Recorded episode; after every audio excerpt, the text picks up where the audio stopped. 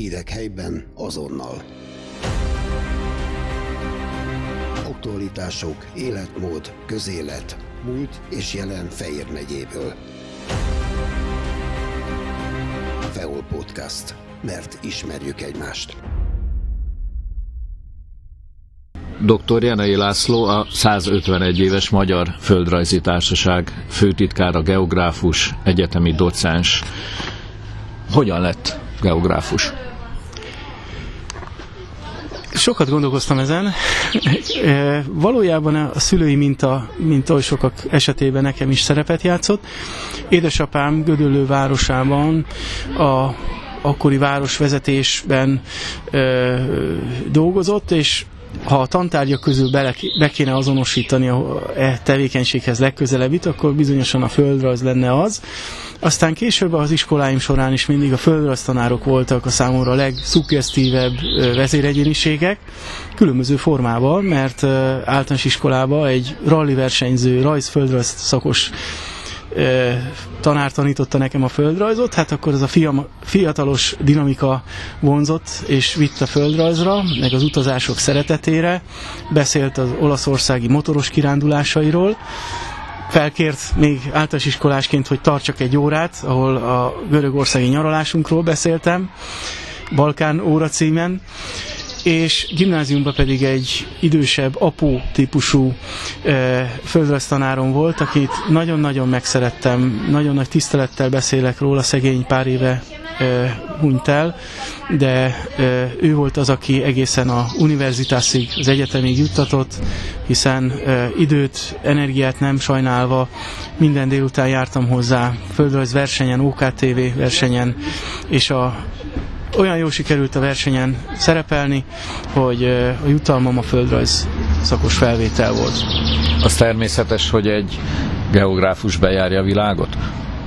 Azt szoktuk mondani, hogy a geográfusnak az ajándéka a kirándulás. Ahogy a színésznek a taps, a politikusnak a voks, egy geográfus a kirándulással ajándékozza meg önmagát. Így én azt mondom, igen, bár hozzáteszem, nem minden geográfus kirándul, ezeket mi egymás közt szobageográfusoknak hívjuk. 151 évről beszélünk, ugye a Magyar Földrajzi Társaság kapcsán. Az akkori időkhöz képest mennyiben változott a mai tevékenység? Ugye hát nagy nev, nagyon nagy nevekről kell itt említést tennünk. Nagyon érdekes, hogy, hogy ha megnézzük Teleki Pál korából, hogy miről ír Teleki, mint főtitkár a társaság problémáival, szinte tökéletesen beazonosíthatók a mai dolgoknak. Telekinek is nagy nehézség volt, hogyan tudja a társaság folyóiratát, a földrajzi közleményeket menedzselni, hogy kijöjjön az éves négy szám, hogyan tud a társaságon belüli különböző frakciók között mediálni, közvetíteni, hogyan tudja az egyre gyarapodó könyvtárat, ami azóta persze még nagyobbra gyarapodott, megint csak finanszírozni. Ez egy fontos teher, ugyanakkor nagyon sok szépsége is van, a lobbizott a földrajzért, az iskolai fel, földrajz oktatásért, ami ugyanúgy ma is megvan. Talán ami különbség az idők alatt, hogy az elején a földrajz nagyon sok újat tudott behozni, hiszen a föld bolygón is számtalan ismeretlen táj volt, magas hegyek, sarkvidéki környezetek, Afrika zegzugos, elérhetetlen tájai, ezek azért ma már egyre inkább ismerté váltak, már egyre kevésbé tud a földrajz idegen területekről beszámolni, már leginkább az világűr, vagy éppen a, a magas ö, ö, szférák, a, a meteorológia szintjén tud érdekességeket mondani, de tud most is. Az utolsó fehér folt Afrika közepén tűnt el, úgy tudom. De azt hiszem, hogy ilyen fehér foltok vannak még a fejekben, például Trianon kapcsán. Mit tehet a Földrajzi Társaság azért, hogy ö, tisztázza a múltunkat, és egyáltalán ö, mit kell tudnunk földrajzi értelemben, mi történt velünk akkor? Így van, a földrajz nagyon sokat tehet azért, hogy Trianont, ö, ha nem is konkrétan a területek azonnali közvetlen visszaszerzésével, de mentálisan úgymond egyfajta revízióval visszaszerezze. Az, hogy Teleki Pál Magyarország minisztere, külügyminisztere, miniszterelnöke volt, földrajzos miniszterelnök volt, ő ezt állandóan hirdette is, és büszke volt erre, hogy ő földrajzos. Ez sokat tett Trianon a revízió ügyének, Trianon ö, kezelésének. Gyakran a földrajz volt az a fegyver, az az eszköz, amelyel érvelni lehetett a történelmi Nagy Magyarország ö, logikája mellett, hiszen egy vízgyűjtőhöz tartozunk, egy gazdasági egység, az Alföld gabonája cserél gazdát, a, a felvidék, a hegyek kövével, sójával, fájával. Ez egy szerves egységet alkotott hosszú évszázadokon keresztül. Teleki előszeretettel hangsúlyozta a természeti formák, mint tájalkotó tényezők szerepét, és fontosnak tartotta, hogy a államhatárok azok ne egy mesterségesen meghúzott úgymond politikai, egyszerűen csak politikai határok legyenek, hanem vízgyűjtő területek határai, vízválasztók legyenek, olykor maguk a nagy folyamok, mint a dráva, legyenek ilyen határfolyók. Tehát a földrajz érvelni tudott a revízió mellett, és így jótékonyan próbálta Trianon hatását mérsékelni. És mind a mai napig van egy ilyen küldetése, az, a szereteten keresztül, nem mindegy, hogy egy földrajzott művelő mennyire csak a megmaradt anyaországgal foglalkozik, vagy amikor magyar kérdéssel ö, foglalkozik, akkor bizony a külhoni nemzetrészekkel is foglalkozik, vagy éppen, hogyha természetföldrajzos, teljesen logikátlanul a tájak szinte mindenütt folytatódnak a határ túloldalán is, akár az Alföld, akár a középhegységeink. Nem áll meg az államhatárnál, hanem egy nagyobb térbeli keretben, a Kárpát-medencében gondolkozik. Azt szoktuk mondani, hogy gyakorlatilag rajtunk múlik, hogy hogy, hogy tanítunk, hogy kezeljük különösen Közép-Európa vagy Magyarország oktatását, földrajz oktatását, Kárpát-medencei szemléletben, vagy ö, egyszerűen csak a jelenlegi államhatárok közé szorított Magyarország keretében. Ilyen szempontból rendben vagyunk a fejekben az iskolákban? Tehát jól oktatjuk, ami történt? Hát ez egy nagyon hosszú folyamat, és én azt gondolom, hogy egy, egy lassú értékrendváltás azért van. Ez nyilván nem fog egy percről a másikra megváltozni, ahogy tanulgatunk néha új neveket a közigazgatásban, járás, vármegye, ispán, ugyanúgy talán a hosszú idők alatt a szemléletünk a honról, a hazáról újra lehet egy, egy nagyobb ö, ö, térbeli keret Magyarország helyett Kárpát-medence. Ez nem jelenti a területek politikai, közigazgatási visszaszerzését, de egy mentális, szívbeli, érzelembeli visszaszerzést jelent. A földrajzosok egy fontos érvel hozakodtak elő annak idején a Trianon kastélyban, ez a vörös térkép volt. Sajnos süket fülekre talált annak bemutatása. Hát miért? Hát gyorsan kezdem a válaszsal, azért, mert már eldőlt a kérdés, és Magyarország gyakorlatilag csak díszletnek ment be, ezért szoktuk diktátumnak nevezni. Én nem szeretem békeszerződésnek nevezni, mert sem békét nem hozott. Épp egy francia ö, vezető mondta, hogy ez csak egy tűzszünet, amely 20 évre szól, és látnak ki gondolatai mi igazak lettek később részben tehát nem is hozta a békét, és nem is egy szerződéses alapú valami volt, muszáj volt aláírni az ország jövője szempontjából. Hálátlan szerep azoknak a politikusoknak, akik elmentek.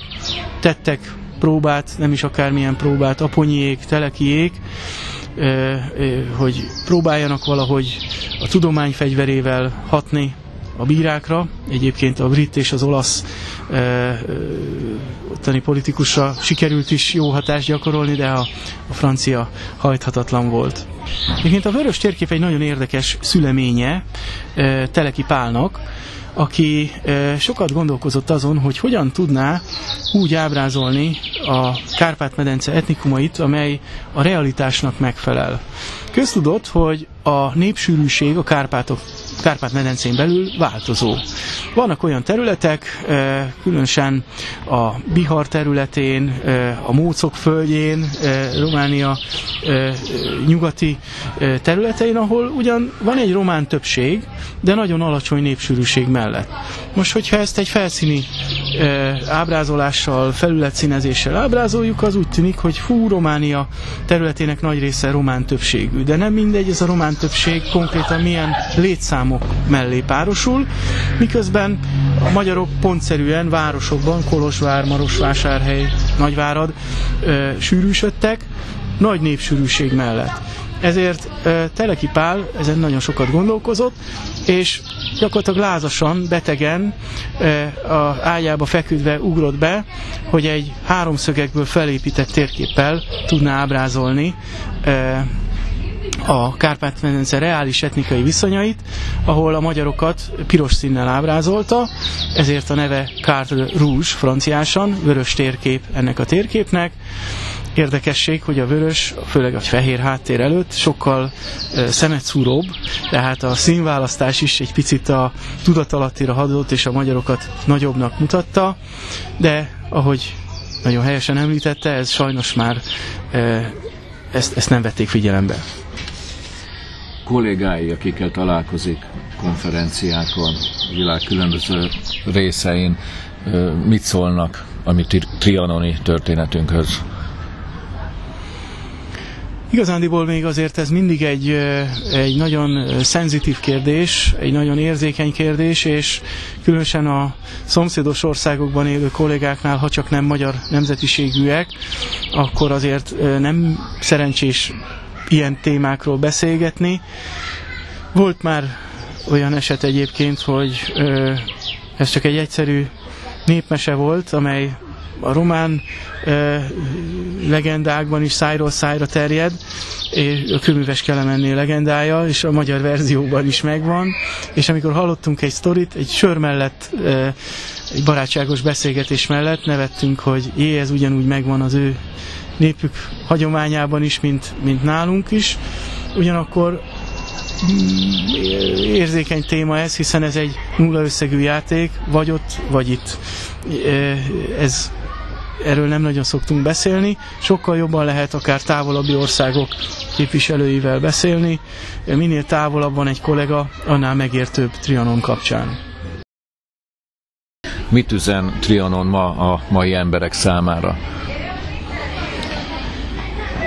Trianonról gyakran úgy, úgy teszünk említést, hogy egy letűnt kor, nyugodjunk bele.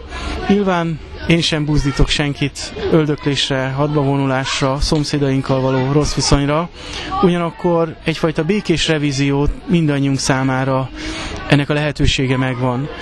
Amikor nyári utazásainkat valósítjuk meg, gondolhatunk székely testvérekre, a felvidék magyarjaira, hiszen egy-egy ilyen nyaralás alkalmával fizetünk a szállásért, veszünk szuvenírt a vendéglátásért. Nem mindegy, hogy ezzel külhoni magyar testvéreket támogatjuk, vagy valami nagyon távoli a magyar szívtől idegen területeken tesszük ezt meg, vagy amikor boltba vásárolunk és levesszük a polcról az árut, vajon épp egy székely góbé terméket választunk, ezzel érdemben tudunk tenni a magyar-magyar kapcsolatokért.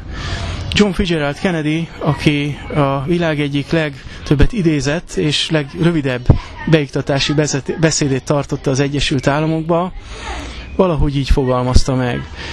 Ne azt kérdezd, hogy a hazád mit tehet érted, hanem hogy te mit tehetsz a hazádért. És ha Trianonra gondolunk, akkor is ezt gondolhatjuk. Mindannyian lehetünk Trianon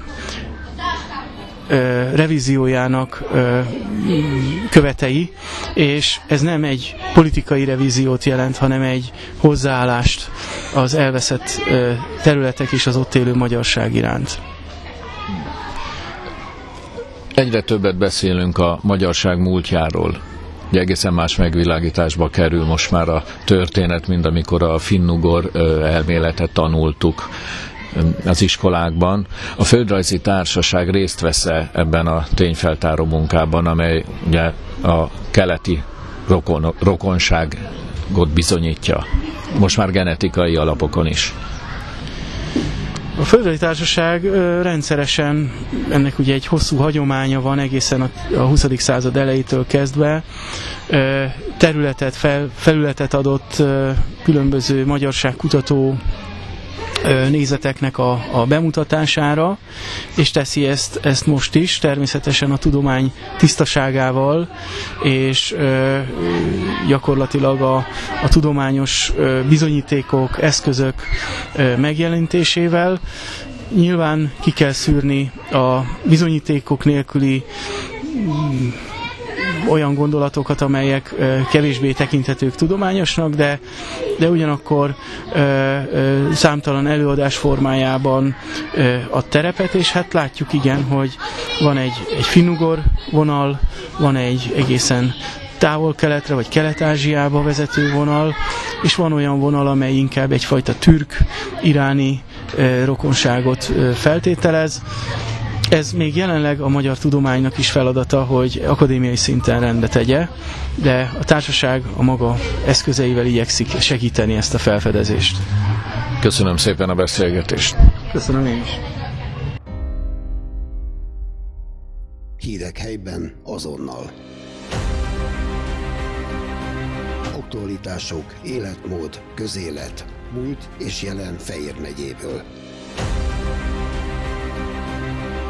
Podcast, mert ismerjük egymást.